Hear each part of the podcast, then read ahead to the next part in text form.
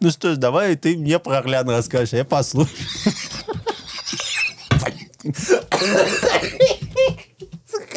У меня аж аллергия пошла на Новый Орлеан, кажется. У нас очень сегодня был скоротечный гость.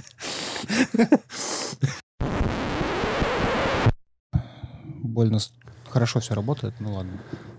Наверняка все впереди. Не переживай. Это пока. Да, это пока. Итак, друзья, всем привет.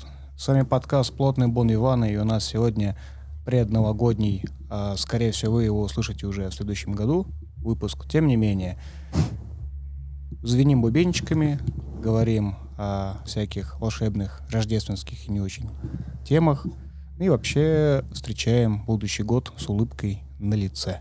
И поможет нам в этом наш уже постоянный гость Андрей Распопов, а в студии, как обычно, Олег и Александр. Всем привет! Ей!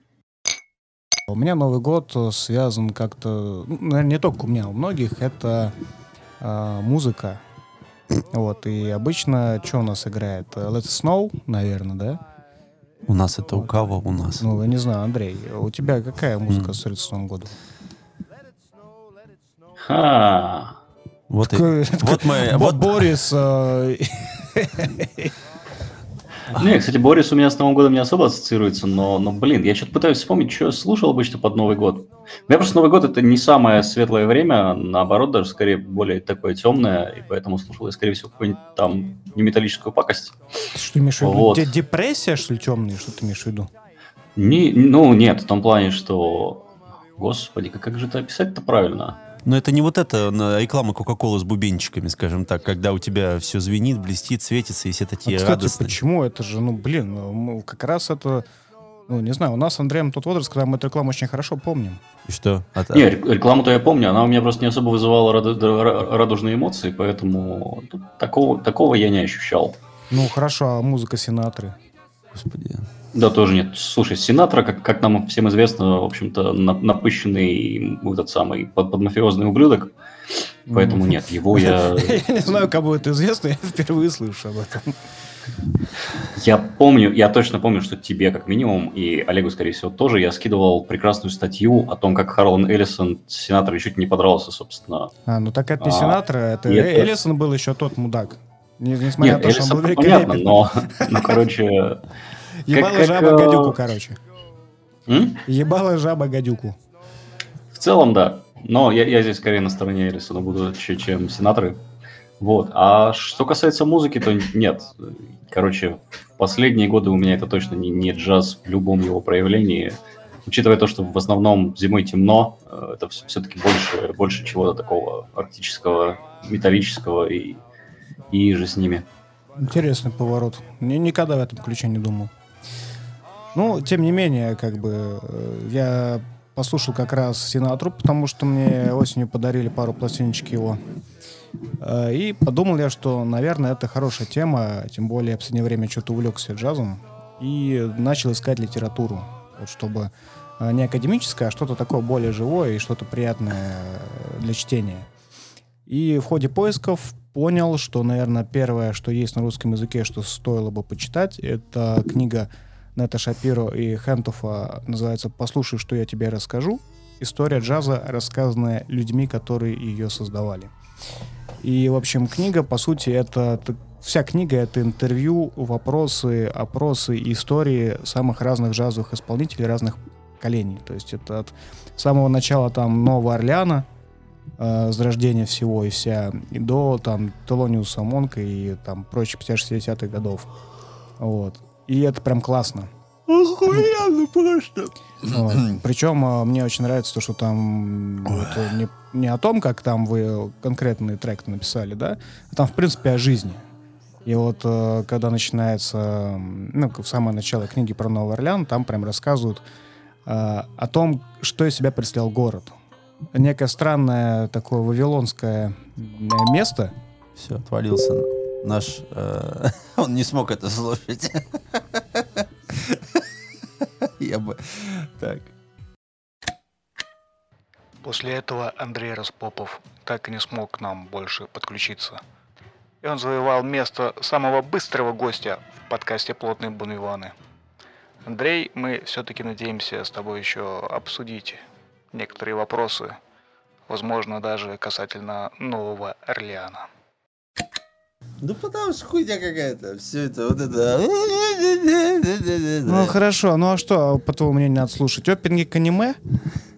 Я вот сейчас слушаю, между прочим, э, перепевку Металлити Saint Энга от группы Гуснах. Гуснах? Что Гурснах. Вообще хуй знает. Есть одно видео на ютубе и больше никакой информации. Но мне очень нравится. Ну, песня-то, конечно, неплохая. А, а и еще я слушаю саундтрек Тим Форта Старого. А его-то нахуя? Не знаю, что-то мне так понравилось. Там, ту -ту -ту -ту -ту. Ну, видишь, Новый год же. Ты же говорил, Новый год, и там что-то слушают. Я вот это слушаю.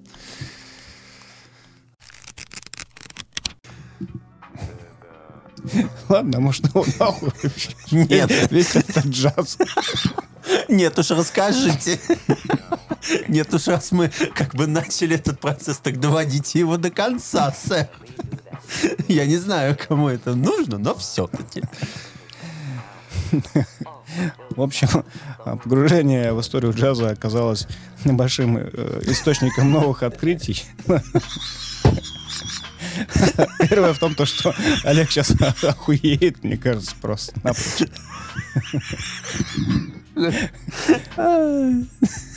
Бубенцы, бубенцы, бубенцы звенят. Любите ли вы джаз так, как его, его любит Олег? Ты там кокаин занюхиваешь, что ли? Почти. Это называется звездочка.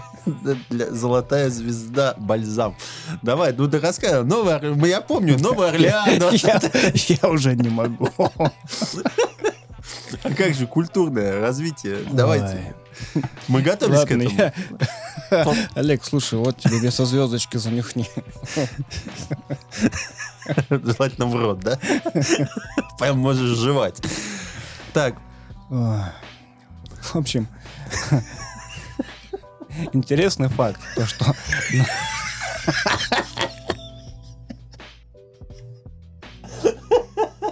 там ностальгия по бесконечности, выпуск один.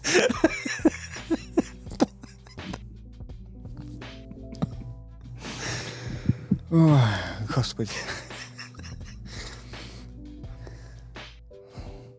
Ну, очевидно то, что в разных интервью, разных воспоминаниях э, родоначальников джаза и их продолжателей проскальзывает э, реальная жизнь, как, э, в принципе, работала ну, некая система во времена их выступлений. То есть, если мы берем самое начало джаза, это Новый Орлеан, там, 20-30-х годов, то ну, это был музыкальный город, это был музыкальный Вавилон. Из-за того, то, что, в принципе, сам Новый Орлеан был в свое время французской колонией, и там было смешанное население, причем оно э, развивалось э, в том направлении, что расизма фактически не было как такового. То есть все как-то умудрялись жить э, в согласии каком-то отношении, наверное. И так как музыка пронизывала все, музыканты были э, каждый второй, грубо говоря. Но, естественно, хороших музыкантов было на порядок меньше. Это все приводило к тому, то, что были регулярные состязания. А тогда джаз это был в основном оркестровый, это были э, какие-то мероприятия, начиная там от э, свадеб, похорон и каких-то праздников, заканчивая просто какими-то спонтанными джимсейшнами э, на улицах. Вот, это тоже отдельные интересные нюансы, когда там на типа грузовичках или ну, автомобилях с, с кузовами передвигались вот эти коллективы. э, И зацепляясь друг с другом, начинали ниство просто там э, друг с другом э, музицировать. Вот. А роль Дома культуры центрального э, играли в то время бордели.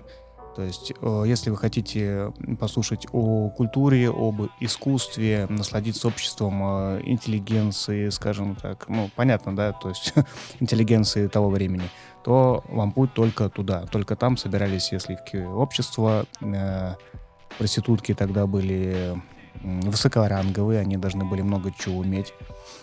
И вся жизнь и богемы, и множество музыкантов проходили именно там. Там завязывались новые знакомства, там завязывались деловые отношения, и, в общем, по сути, центр мира был там.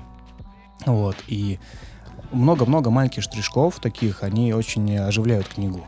Каждый свой временной отрезок э, были какие-то свои нюансы, связанные именно с джазом, да, и ну, с разными направлениями, как э, кто с кем, как знакомился, в каких условиях попадали, в какие передряги, как они выпутывались. В общем, очень интересно, всем рекомендую эту книгу, хотя достать ее сейчас довольно сложно. Мне не удалось найти ее в электронке, Uh, нашел ее только на Авито по всей России, там в двух городах было. Я откуда-то из Урала ее заказал копию. Вот. Э, так что, так что ищите, если хотите. Если прям очень хотите, но не получается найти, найти, напишите мне, я попробую там что-нибудь с этим придумать. Вот это, знаешь, это как э, подбирая определенные людям определенные подарки, мне сказали, ну, можно же купить книгу Ташен, а в которой собраны самые красивые пластинки, ну, обложки пластинок. Таше это вот та компания, которая всякие артбуки, вот ну это да, все. да, да. Я говорю, вот зачем? Вот, ну, вот, какой, вот кто будет читать про это? Вот здесь вот тут тот такой же вот вопрос. У тебя вот про историю джаза. Тут нужно либо конкретику брать, то есть про одного человека. Ну, какой смысл книги в общности? Б- Громадный. Ты видишь бэкграунд. Бэкграунд чего? Э, ну, как это рождалось? То есть э, нельзя просто взять и отследить какого-то ну, развития целого пласта культуры просто по одному человеку. Это невозможно. То есть ты узнаешь историю непосредственно от участников. Вот. И это помогает тебе формировать некоторый базис. Ну, то есть это типа Джеймса Кавелла вот про Японию, то есть это все обличено какой-то общей сюжетной веткой, но поэтому у тебя есть исторические личности и исторический бэкграунд. Ну, в целом, да. То есть там главы разделены, ну, по сути, на, на года, да, на эпохи. года, ну да. Вот, и там собраны интервью и разные там очерки людей, которые были в то время основными э, движущими силами. Вот. И это все создано для того, чтобы ты ну, обрел некоторые в понимании фундамент вообще бэкграунда, откуда что взялось и как это происходило. Потому что если эти маленькие вещи не знать, Мгм. ну вот то те же самые соревнования, да, этих джазовых оркестров, то не очень понимаешь, как э, оно вообще тогда работало. То есть, если взять просто, ну, меня там, не знаю, лет 5-10 назад, Так. мне бы сказали там, что знаешь про джаз? Я такой, ну, там, музыка э, негров, да, ну, где-то они, наверное, в барах там играли, ну, там, может, что-то. Ну, то есть, э, я не знал тех деталей, как это происходило э, тогда. Ну, то есть это для очень больших поклонников э, жанра.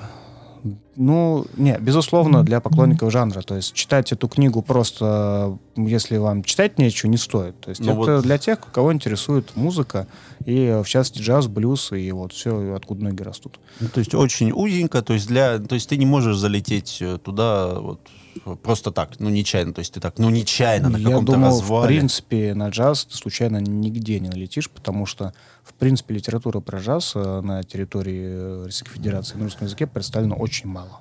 Жалость И какая. те, те, что есть, они в основном как раз вот академические, которые читать тошно. Привет, новое литературное обозрение. Как ты? Ну, а там, кстати, немного. Нет, я просто вспоминаю, как я читал «Звуковой поток», потому что когда мы сказали, что мы будем читать, ну, мы будем... погоди, говорить- звуковой поток это разве НЛО? Разве нет? Мне казалось... А, да, черная такая книжечка. Черная да, книга, да. да. история звука. Да-да-да, НЛО. НЛО. А, И там у тебя некое предисловие. То- Нет, дело в том, что когда мне сказали, что мы будем обсуждать джаз вместе с нашим гостем, привет, Андрей, а, то я понял, что, в общем-то, мне придется прочитать хоть что-нибудь, чтобы не выглядеть белой вороной на фоне двух метров, которые за чашечкой чего-либо будут рассказывать друг другу, насколько интересно слушать джаз. Я решил прочитать как раз «Звуковой поток», который у меня давно лежал, потому что я где-то что-то когда-то прочитал и где-то что-то по скидке урвал.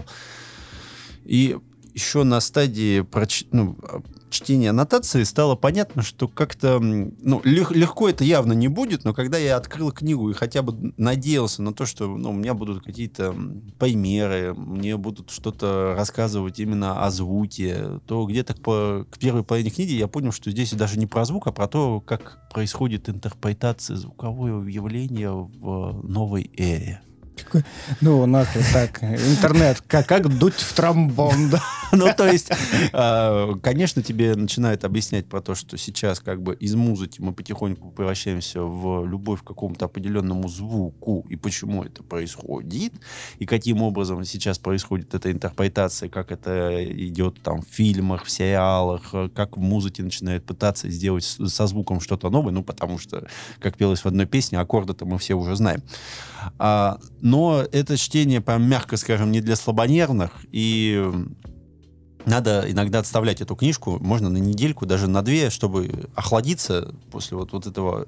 Прям, это прям научная книга, она рассказывает про теории, она объясняет, она дает тебе какие-то определенные графики, и именно вот как к музыке там не так много. То есть вот очень много теорий перехода именно звука в какие-либо новые э, паттерны, но именно про... Вот тебе не расскажут о том, что вы знаете, а мы, допустим, перевернули барабан, ну, звук барабана, э, срезали его звук, чтобы он стал у нас более такой квадратненький, и это у нас появился габер. То есть такого там нет. То есть вы будете слушать про то, что там в каком-то 1989 году один ученый сказал о том, что звучание это как паттерн происходит через звуковые колебания на третье внутреннее ухо такой но э, есть, то есть если вы хотите перед кем-то выпендриться, звуковой поток отличная книга. Если вы в нем что-то поймете, значит, вы явно еще и умнее меня. То Слушай, есть... ну там, в принципе, эта серия не предполагает какое-то вот, ну, это не про историю музыки.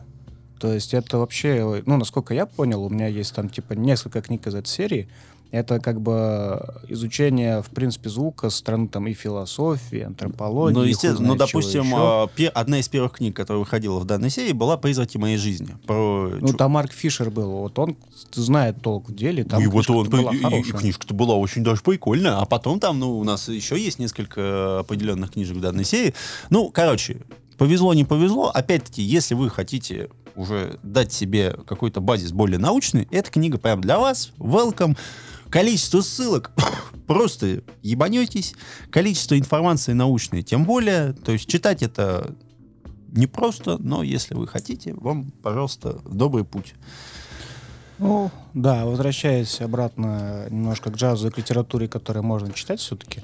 Вот, э, у Харуки Мураками, которого вы наверняка знаете, э, есть э, сборник таких его лирических эссе о джазе. Называется «Джазовые портреты». Там ну, типа как несколько томов, но какие-то издания не объединены, ну, короче, неважно. Вот, это цикл статей, э, где сам Мураками пишет, ну, грубо говоря, где он впервые услышал эту пластинку, там, э, почему она ему понравилась. Ну, то есть это прям э, максимально субъективный опыт какой-то, но фанатам Мураками, наверное, это зайдет. В принципе, некоторые вещи у него довольно неплохо написаны, хотя мне э, большинство этих эссе показалось э, немножко, конечно, скучновато. Вот. Э, Еще у Мураками есть беседа музыки с Эдди Адзава. Это, по-моему, больше туда, в сторону оркестровой музыки, аранжировок и прочего, но я ее не читал, поэтому ничего сказать не могу. Знаю, что ее то ли недавно перевыпустили, то ли еще что-то. Недовыпустили. А, Непонятно. И когда спросил там одну еще группу людей, которые очень любят сложную литературу постмодернистскую, ну, мало ли там, типа, что можете посоветовать по джазу? Мне посоветовали книгу Джеймса Линкольна Коллиера, называется «Становление джаза». Она, в принципе, э, выпускалась, э, по-моему, в 90-х. Ну, то есть это не новая книга, но ее сейчас э, переиздали. Вот. На, про ее качество ничего пока сказать не могу, я пока ее не начал читать. Да, почему-то вот. мне кажется, mm? почему-то кажется, что Александр ездит куда-нибудь ну, в сторону станции Котельники. Там вот эта группа очень умных, вдумчивых людей где-то вот так столпилась. Он такой, господа, подскажите мне вот про джаз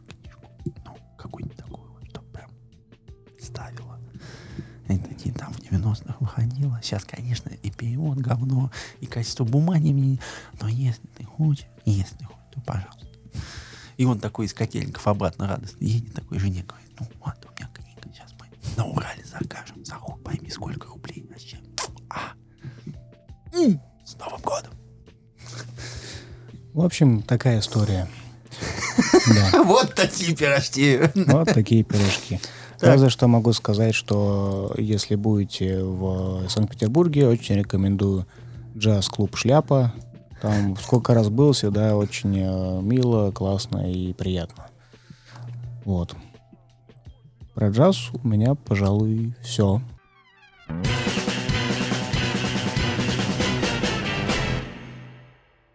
А что же, что же может быть более новогоднее, чем сказки? Кто, признайтесь, наверняка кто-то пересматривает «Властелин колец» под Новый год. Там. Все три части режиссерской версии. 12 часов чистого блаженства. Кто-то смотрит себе фильм про Гарри Поттера. Кто-то пересматривает «Иронию судьбы» в ротации по кругу. Кто-то 20 недели смотрит «Магическую битву». Это отдельные, отдельные люди. Их мы не учитываем. И, и каждую пятницу друг другу пишут, ну ты видел, ты видел. Вот. э, Ну, мне кажется, это довольно интересная тема. Вот, тем более, буквально пару недель назад вышла новая книга Николая Пле. Это наш э, русский автор. Вот, многие его знают по книге «Неудобное прошлое», которая там перепечатывалась, уже сколько тиражей было, как горячие пирожки выходила. Он, вообще говоря, филолог и переводчик, ну и журналист до кучи, да. И он еще переводил э, в свое время как раз э, Клайва э, Льюиса, это который Нарния, и Гильберта Кит Честертона, очень моего любимого. Вот. И новая книга совершенно никак не связана там ни с историей, ни с политикой, ни- с историей, конечно, связана, но не так. Короче, книга вообще о сказках. Называется «Волшебная страна и ее окрестности». Сделано великолепно. Очень классное оформление, хорошая бумага. Ну, короче, прям придраться особо не к чему. То есть, если вы увидите ее на полке, у вас появится первичное желание взять и купить. Безусловно. Мне, меня сразу вот просто, я как увидел картинку в интернете, мне сразу подкупило, потому что на обложке нарисована карта. Я очень люблю карты. Но опять-таки, э, мы не можем взять Сашу за какой-то эффенс, потому что мы с Сашей, как шлюхи, уже половину книжного выкупали просто потому, что... Не-не-не, не, надо здесь это говорить. О, о, карта! И Это Олег, который ехал сюда и такой, ребята, у Камильфота скидки, я накупился, просто уже до пизды. Вот, э, поэтому мы не являемся эффенсами, но книга выглядит очень эффектно и как ненужный подарок кому-то очень, очень подойдет.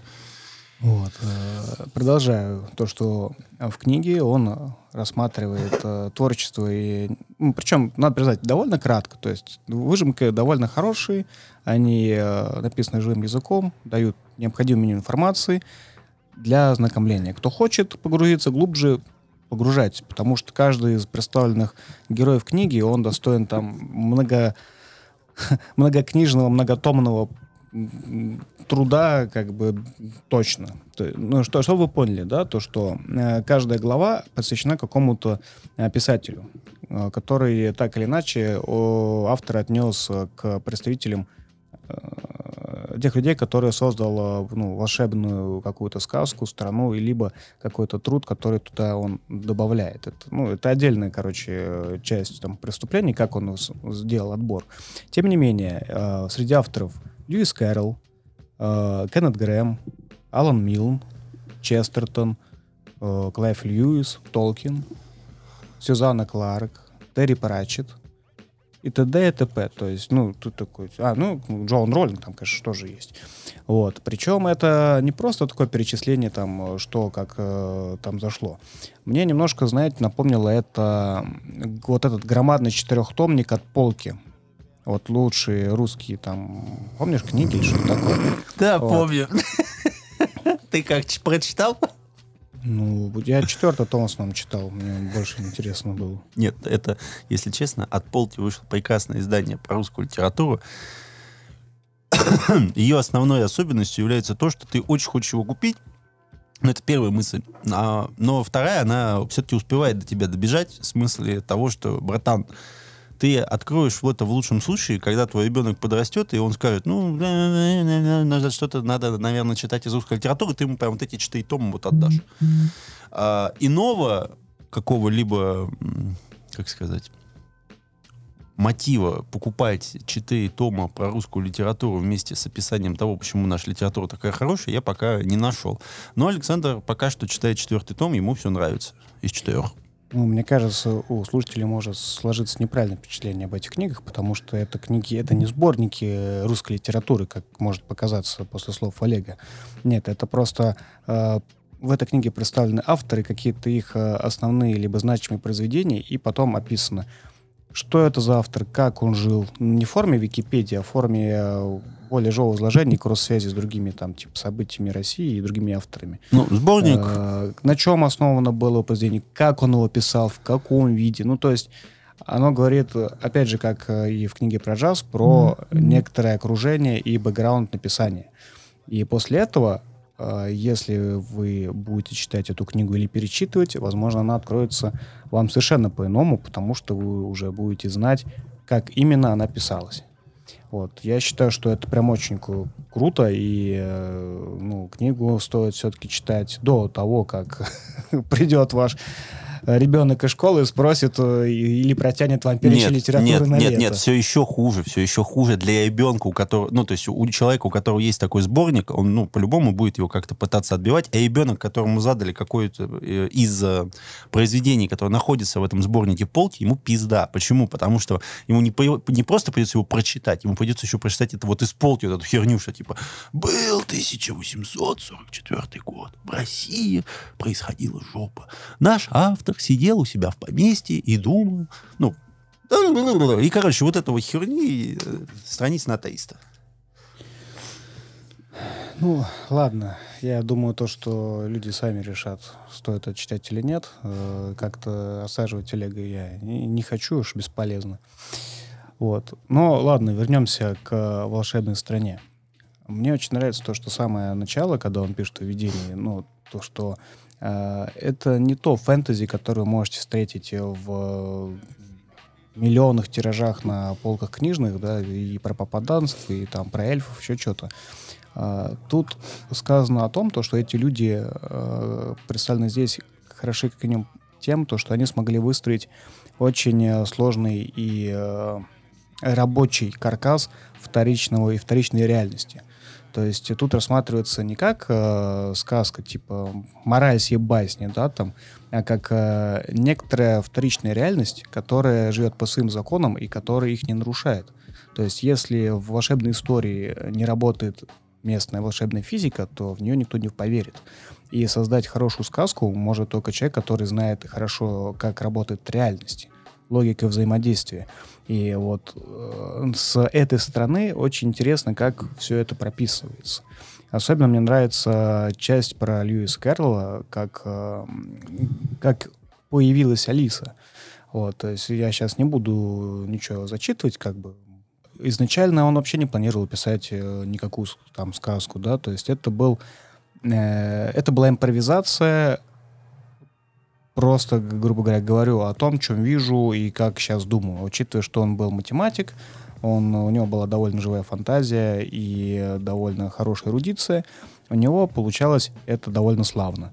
Вот. И только после того, как его заставили какую-то часть всего рассказанного записать, а потом он еще довольно долго редактировал, это м- приняло форму того, что мы можем сейчас э, прочитать Э, и насладиться этим. Причем переводчиков было много, вот, и отдельно Николай говорит о, о издании, какое лучше стоит читать, ну, по его мнению, очевидным образом, э, и с какими иллюстрациями, потому что иллюстрации в самом оригинале делал художник в то время довольно, как это, не то чтобы популярный, хотя, безусловно, он был популярен, ну, наиболее качественно делал определенные иллюстрации к местным журналам.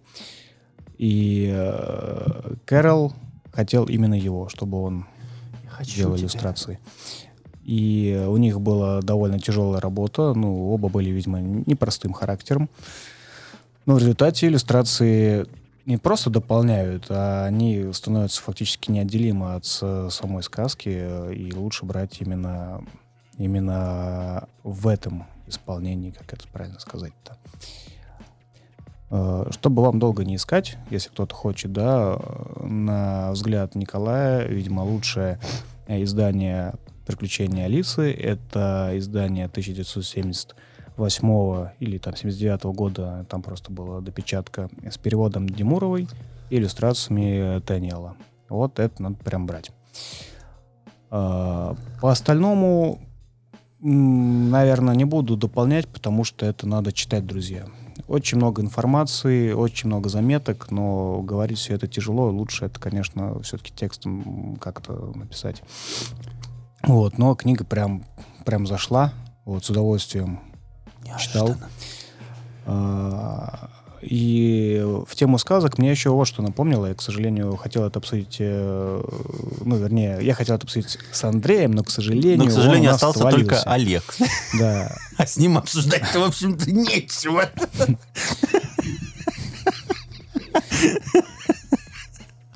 У меня в детстве а, была такая толстая красная книга под названием «Золотая книга лучших сказок мира». А, составитель Галина Шалаева. Я специально вот нашел ее позже, а, потому что оказалось, что это был цикл, там и бирюзовая книга, и серебряная еще, есть еще разные. А, набор сказок там просто восхитительный. Я, честно говоря, наверное, такого сейчас уже и не найду. Вот. И ты купил все? Нет, их э, невероятно трудно найти. И они стоят, те, которые остались, они стоят диких денег просто. Поэтому я нашел свою, вот эту золотую старую, ее подклеил, она у меня лежит. И я буду читать ее дочери, потому что книга ну, охуенная. Прости, Мира. А, тут еще можно добавить то, что иллюстрации делал Адриан Сигюр. Это там, я mm-hmm. думаю, тоже не так просто было заключить с ней там как контракт, или я уж не знаю, как что они сделали. Понять не имею, кто это. Прочитал совсем недавно, но э, иллюстрации охуенные. То есть я просто тогда это запомнил в детстве. Это очень было э, сильно повлияло на мою психику, я думаю. Вот. Потом, когда эту книгу снова нашел, пересмотрел, иллюстрации классные. Вот.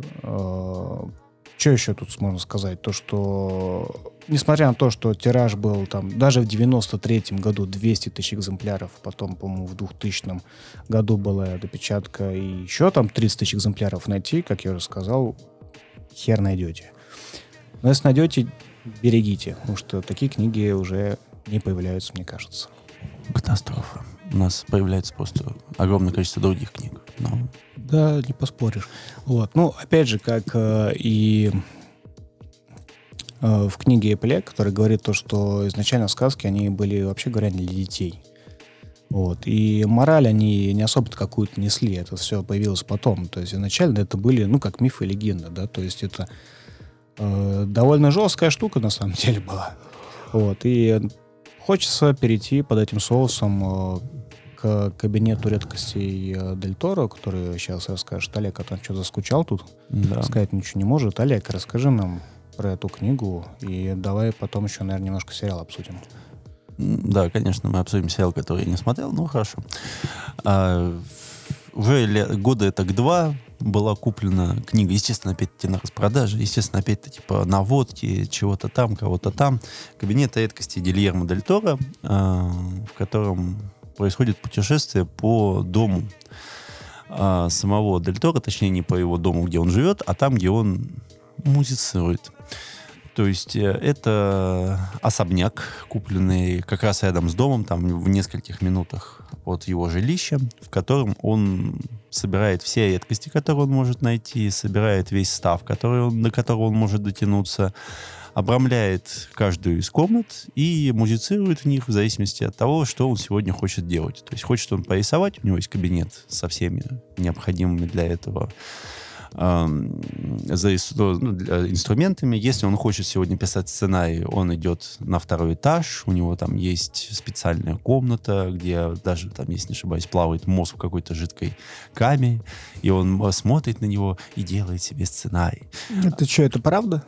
В смысле? Нет, э, а там же с фотографиями все, там прям прикольно. Он когда, ты когда заходишь, ну, когда заходишь в дом, у него прям на лестнице висит огромная башка Франкенштейна. Пиздец.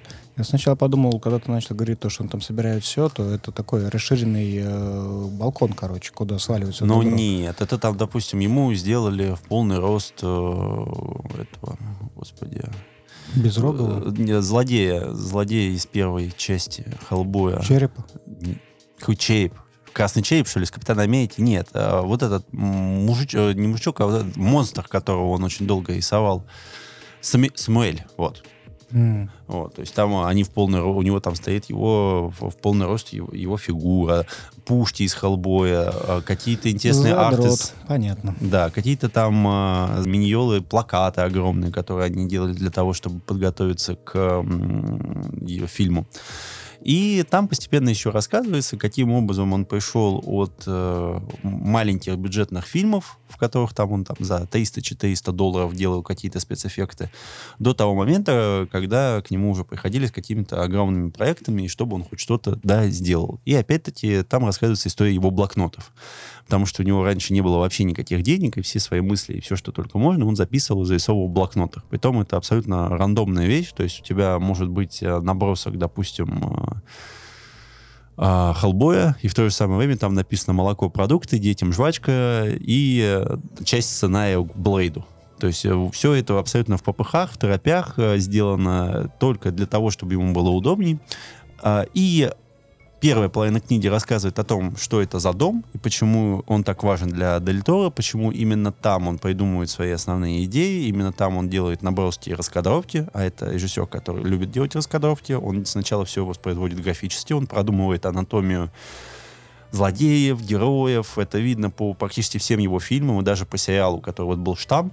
То есть одной из особенностей Дель Торо, то, что у тебя практически всегда препарирует какое-то создание, чтобы понять его физиологию. То есть там, как там что происходит, как там какие-то процессы, как он высасывает кровь и так далее. То есть Слушай, даже... ну, извини, я тебя перебил, там он изначально был все-таки киносценарием.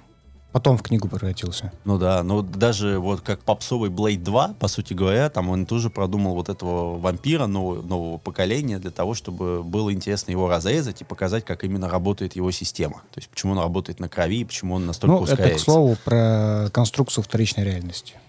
Он молодец в этом плане. Вот видишь, я вот задумался об этом и специально подчеркнул это в своей следующей теме. М, браво, браво, между прочим. Нихуя на, не на третий год они все-таки начали. Уа! Вот. И после этого он, э, ну, то есть происходит уже по фильмам э, описание, то есть э, там Лабиринт Фавна, какие у него были там заметки, э, потом Блейд, Хеллбой и так далее.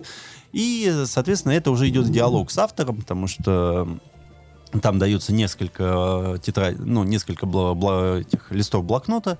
Там рассказывается о том, какие он делал зарисовки, какие у него были задумки, почему они не могли сделать то или иное, то есть там, почему они очень долго думали, как делать Хеллбоя. То есть он, он должен быть анимированным, он должен быть куклой, или каким образом его нужно гримировать, а потом пришел э, этот Рон Перлман, Дель Торо сказал, блядь, Вот Джон. Он такой, он такой, блядь, придется все-таки нам разукрашивать этого чувака. Но в итоге, ну, конечный результат получился очень даже, мягко скажем, неплохим.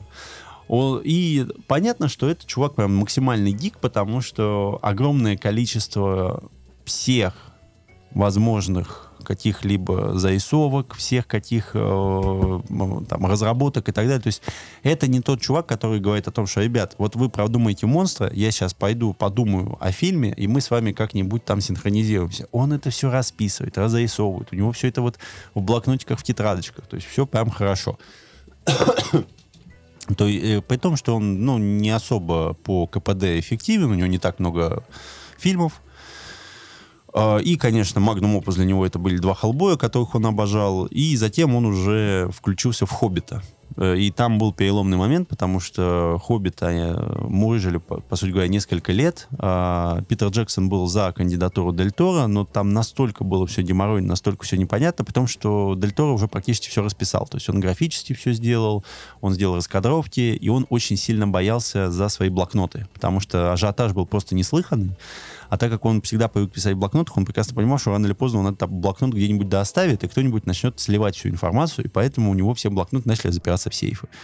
А, И только после того, как э, уже он понял, что не подпишется на фильм, он расслабил булки и сказал, ну, все, слава богу, все, иду, этот, э, это все, я пойду снимать форму воды. Ну, и, в общем-то, и снял, что не сказать, что плохо.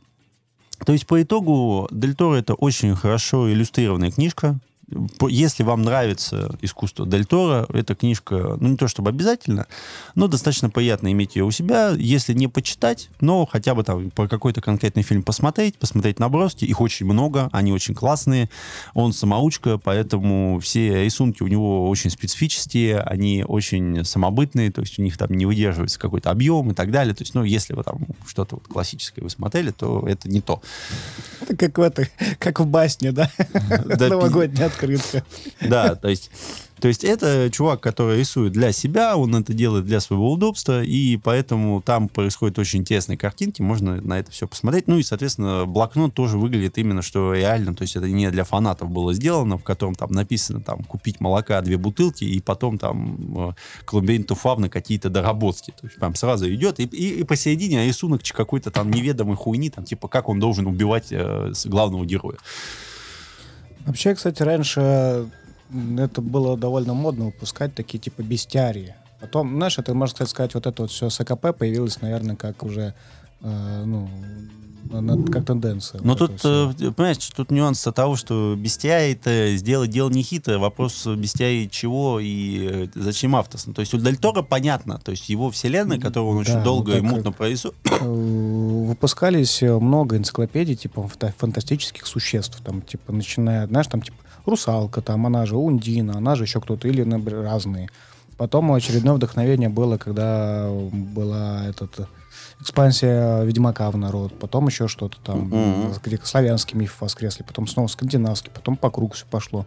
Ну, то есть периодически возникает тренд на э, некие сборники разных существ, чудовищ, естественно, с разными там художниками, оформлением.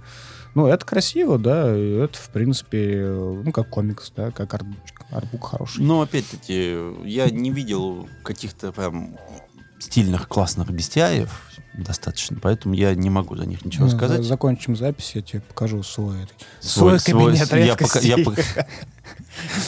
Смазали ли вы ваш анус? Конечно, смазали. а, ну, по итогу кабинета редкости, не знаю, сейчас он продается или нет. Да. да.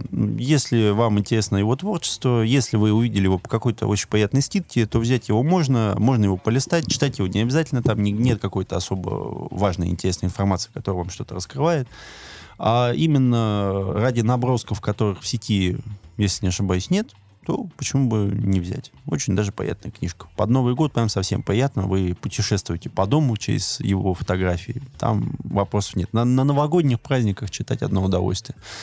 То есть все-таки сериал «Кабинет редкости» Геймера Дель Торо и эта книга разные вещи, да? Да в душе, я же не смотрел сериал. Ну, Разные, судя по тому, что ты рассказал. Короче, смотри, э, вышел сериал на Netflix, по-моему, который так и называется «Кабинет редкостей», там Гильермо Дель Торо, который составляет себя э, сборник экранизации разных рассказов. Э, по-моему, там то ли один, то ли парочка, может быть, сам Дель Торо что-то писал, я сейчас не помню, но в целом это экранизации Лавкрафта, это экранизации Пэшна Смита, по-моему, или или еще какой Ну, я сейчас уже точно не помню. Короче, разных э, фантастов э, довольно старого временного отрезка. Вот. Но, но сделано это довольно круто. То есть э, я с удовольствием посмотрел, хотя э, такого качества, конечно, продукты очень редкие. Вот, я обычно не смотрю, потому что, ну, везде шляпа какая-то. А тут э, довольно уважительно отнеслись к первоисточникам. Вот, плюс какой-то графон, плюс, возможно, какая-то, какой-то контроль со стороны самого Гильермо был, я бы не удивился. А, но сериальчик могу порекомендовать. Вот, особенно мне там понравилась экранизация. А, как-то, господи, серия называется то ли анестезия, то ли что-то такое. А, не анестезия, а аутопсия. Аутопсия. Так. А экранизация это, собственно, автора Майкла Ши. И Ничего, ничего. Я о том, то, что как бы у нас под одним названием скрываются два хороших ну, медиапроекта. Потому что ему постоянно не дают э, снять Франкенштейна, монстра Франкенштейна. Я не помню, кажется, сейчас ему дали это наконец-то денег на него. А, и он подрубался практически на любой проект, чтобы сказать, дайте мне денег на то, что я хочу, господи. заеб-». То есть у него сейчас вышло темные... Вот это с Брэдли Купером, господи, как там?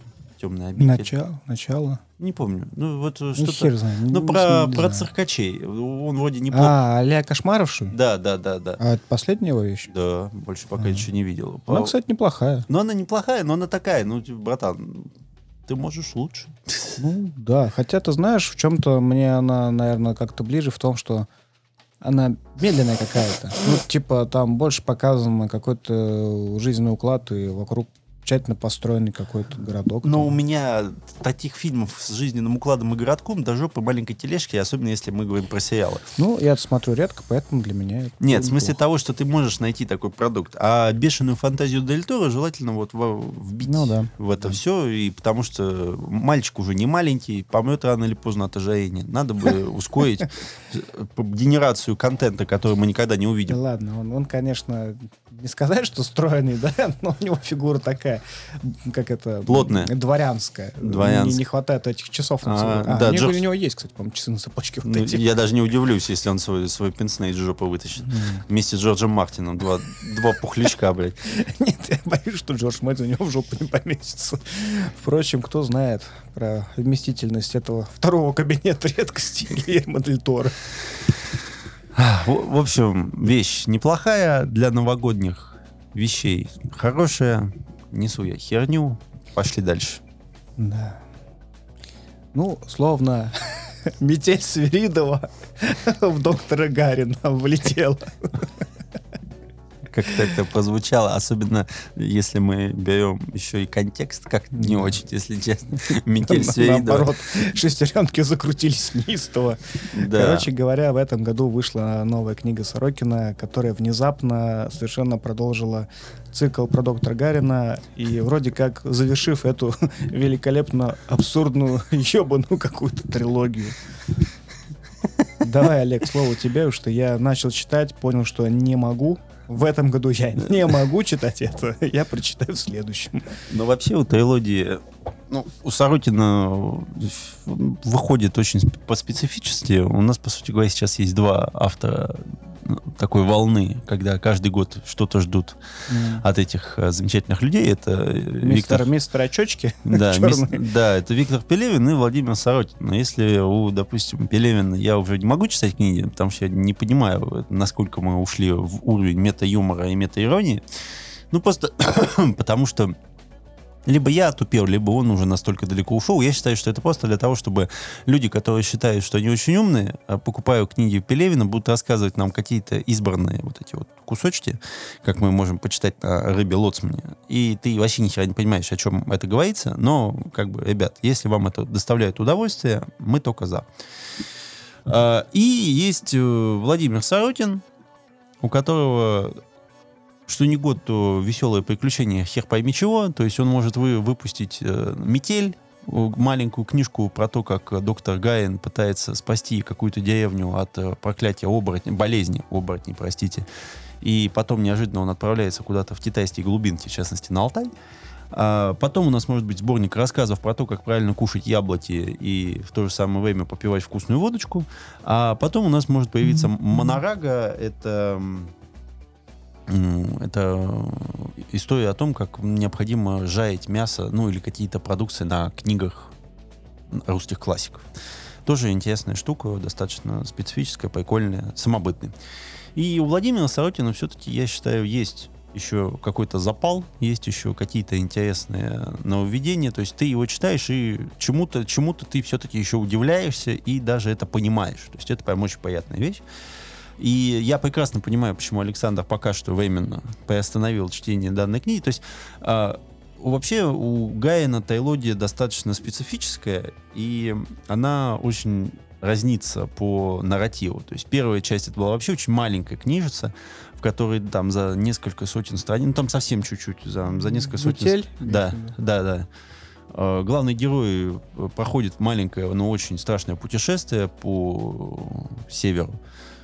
И остается где-то на Алтае, непонятно, что с ним происходит. И вот вторая книга, он уже находится в санатории, там появляется, мы, кажется, уже рассказывали про доктора Гайна, но мы совсем кратенько. Там появляется, он обслуживает какие-то жопы, а потом...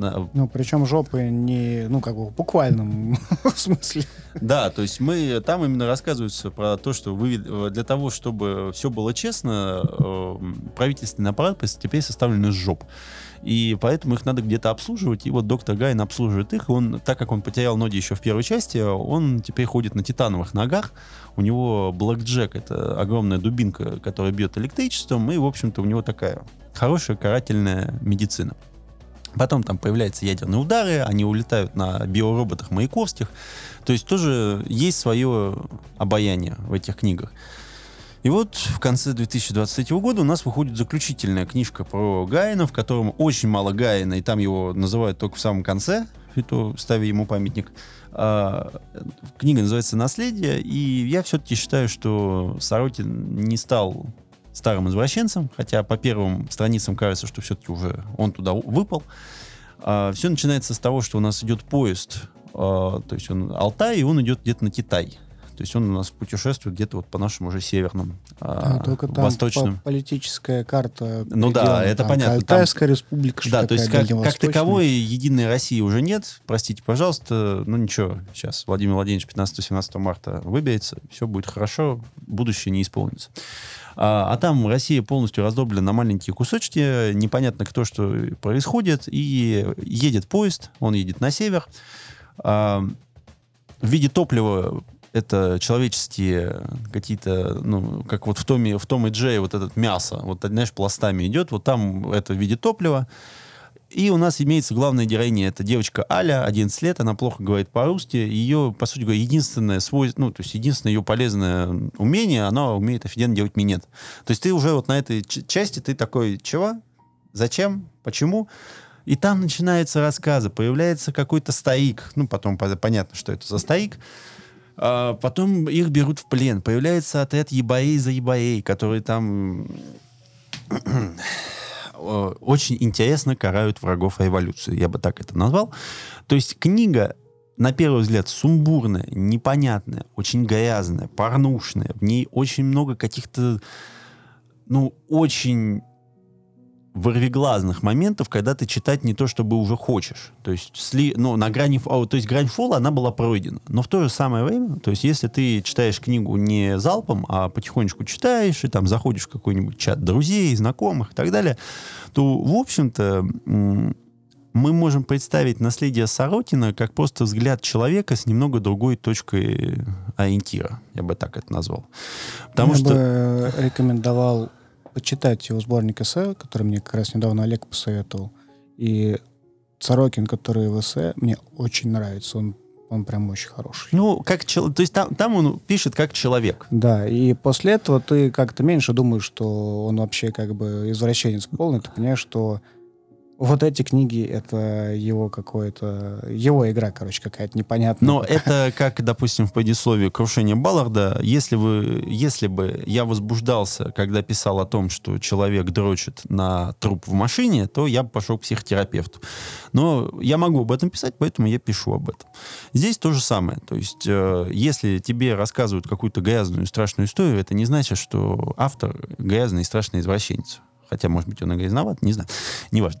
А, это говорит о том, что он хочет до тебя что-то донести. И если вы прочтете книгу спокойно, без какого-то момента того, что это пропаганда ЛГБТ или чего-либо еще, то вполне возможно вы сможете выявить паттерны, которые он хотел бы до вас донести. В частности, что вот эта книга достаточно актуальна в 2023 году. Я бы сказала так. А, она читается быстро, язык отличный, но только для фанатов Сорокина как бы с двух ног туда не влететь. То есть ты вообще, во-первых, ты ничего не поймешь, во-вторых, ты еще подумаешь о том, что автор полностью поехавший кукуха человек.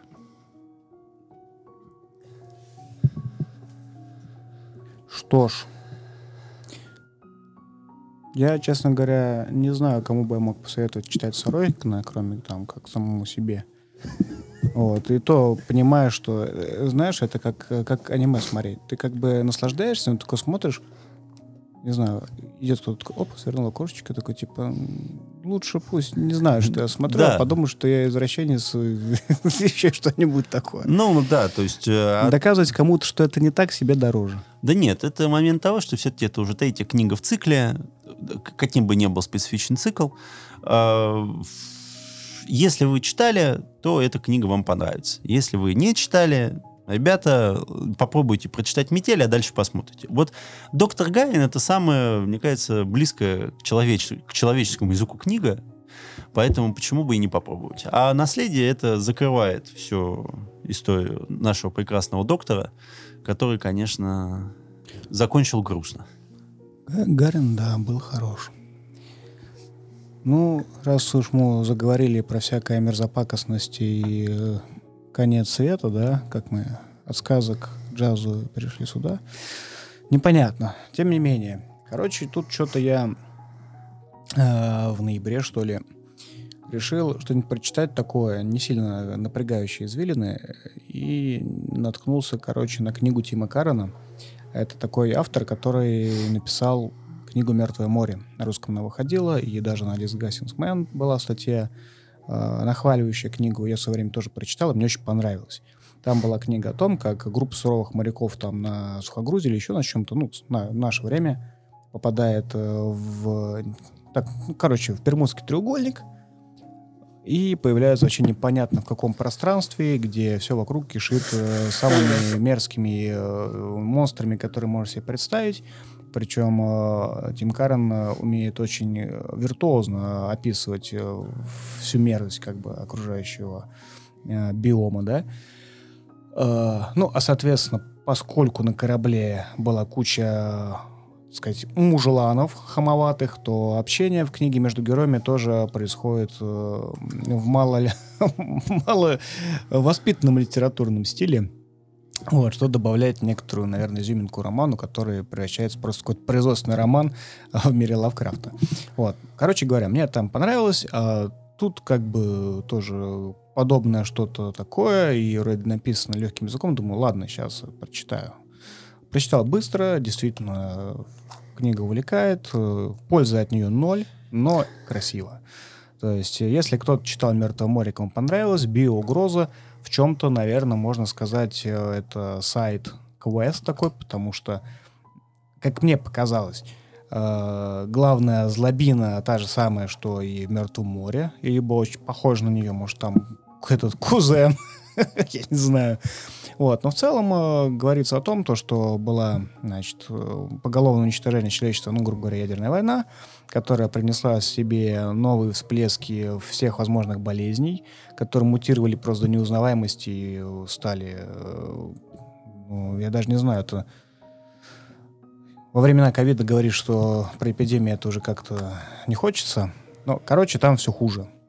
Вот, стали появляться из-за этого новые формы жизни, грубо говоря, как те же там неживые мертвецы, но близко к этому, мутировавшие кры... Короче, Fallout. Такой Так. Fallout на максималках э, в драматическо-реалистичном грязном антураже.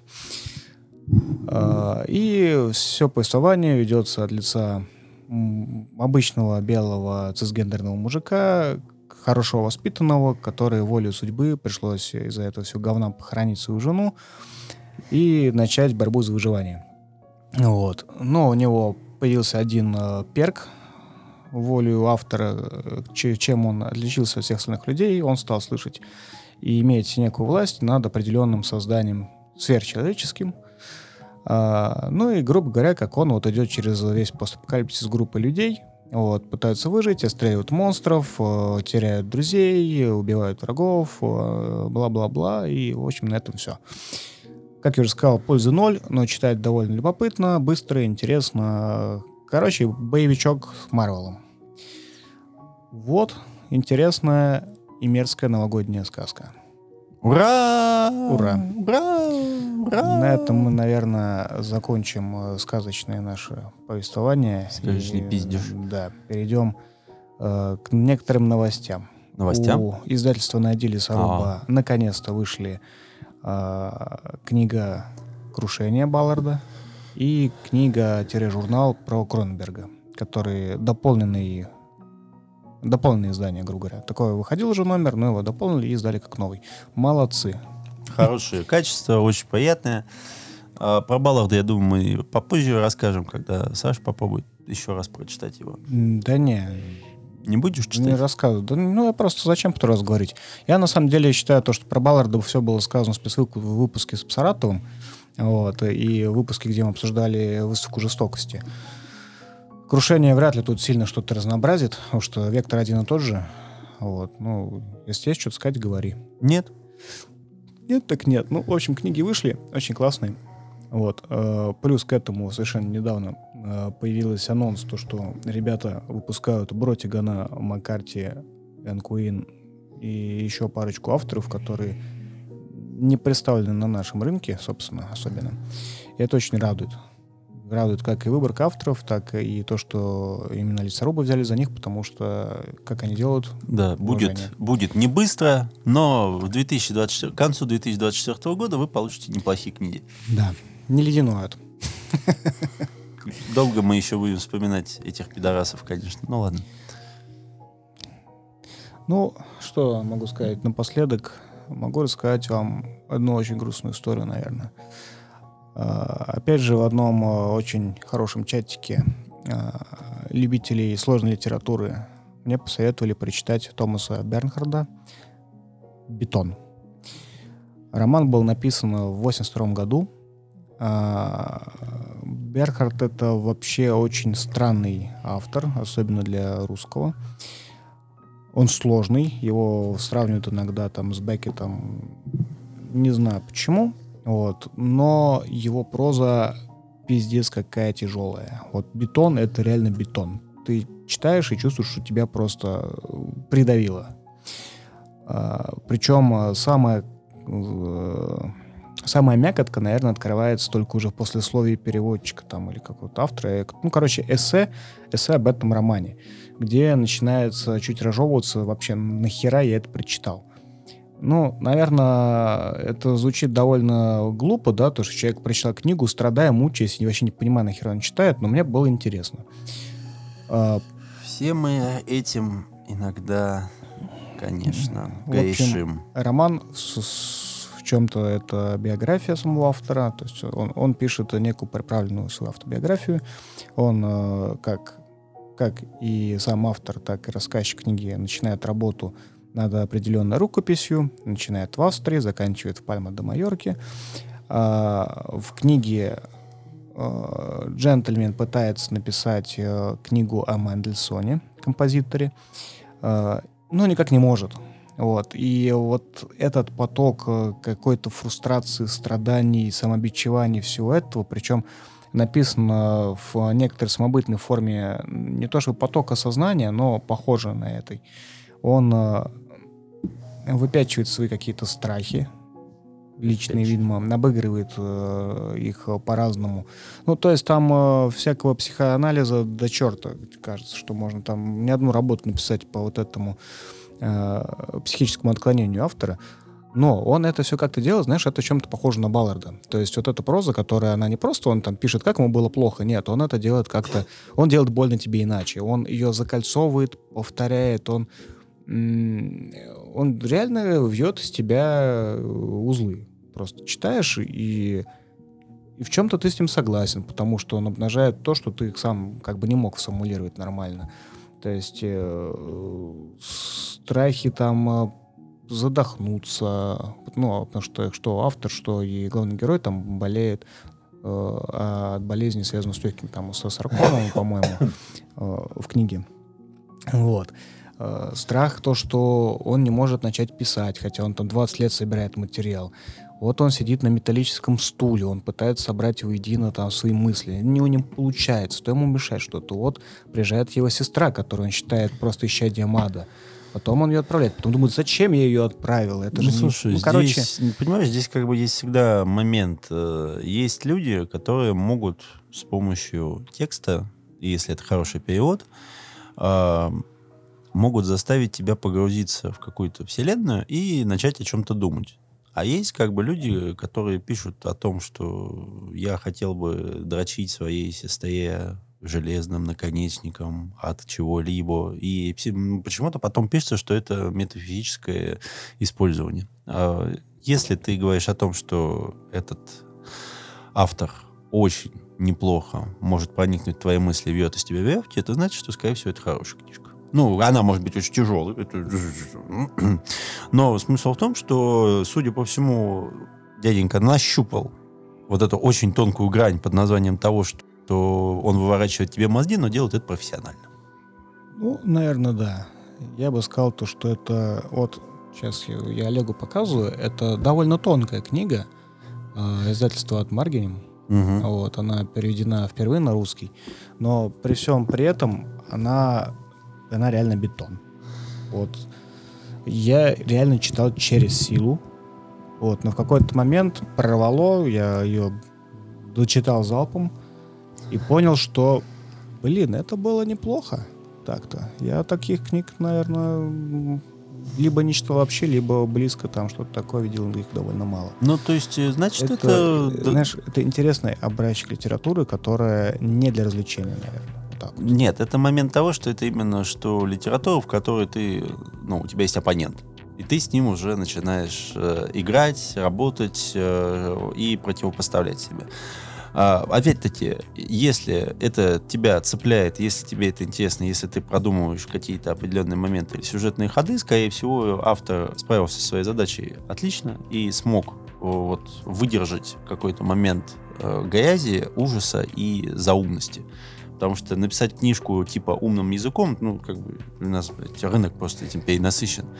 Знаешь, я бы вот что сказал, то что э, почти во всех книгах, которые я сегодня рассказывал, э, ну, мне не особо интересно с кем-то их обсуждать, ну, по большому счету, там, ну, грубо говоря, в баре или на кухне. Ну, да. Э, у меня есть свое мнение на их счет, и мне оно более чем нравится. То вот э, Берханда я бы с кем-нибудь пообсуждал. Нет, еще интересно. Потому что я не до конца понял. Вообще. Вот знаете, вот он говорит о том, что вот там такие книги, джаз, бетон и так далее. А сзади на полочке дневник Тиллербота Уотса, если я не ошибаюсь, лежит. Нет, Тиллербота у меня нет. А Уотс это тогда кто? Что там Питер Уотс. Ты что? Это Питер там? Не у меня другого Уотса нету. А С золотыми буквами? это Марта Уэлш. А, бля, ну ладно, тогда живи. Уотс там СС, скорее всего, которая это злая разумная Просто такое, просто такое золотое, золотое тиснение. Ну вот, э, привет, фанзон, по-моему. Понял. Тогда все, вопросов нет. Хорошо. Вот так вот. На этом мы заканчиваем наш эфир. Всего доброго. До свидания, господа и дамы.